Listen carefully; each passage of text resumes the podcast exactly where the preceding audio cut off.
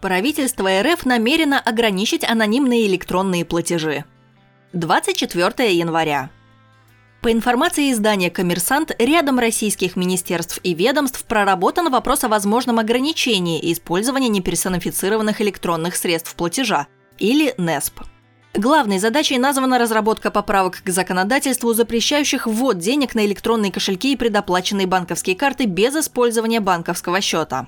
В ходе работы над поправками Центробанк, Росфинмониторинг, Минюст и Минэкономики предложили дополнительные ограничения на использование НЕСП.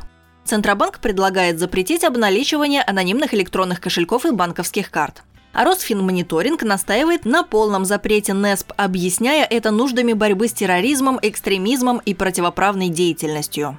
Дискуссия между ведомствами о степени жесткости ограничений на использование НЕСП все еще продолжается. Операторы рынка электронных платежей предупреждают о возможных негативных последствиях таких ограничений – как сообщает коммерсант, руководитель ОНФ за права дольщиков Виктор Климов и гендиректор компании Киви Борис Ким указали на тот факт, что большинство пользователей НЕСП – добропорядочные граждане, которые активно используют условно-анонимные, то есть с привязкой номера телефона, платежные средства для оплаты парковок, поездок в общественном транспорте и тому подобным. Борис Ким заявил, цитирую, Отмена расчетов через НЕСП представляется избыточной мерой, которая причинит массу неудобств добросовестным гражданам, коих подавляющее большинство. А небольшое большинство недобросовестных обязательно найдут лазейку, ведь расчеты наличными никто не отменяет. А именно наличные обеспечивают полную анонимность плательщика, в отличие от НЕСП, где идентификатором, как правило, выступает номер мобильного телефона.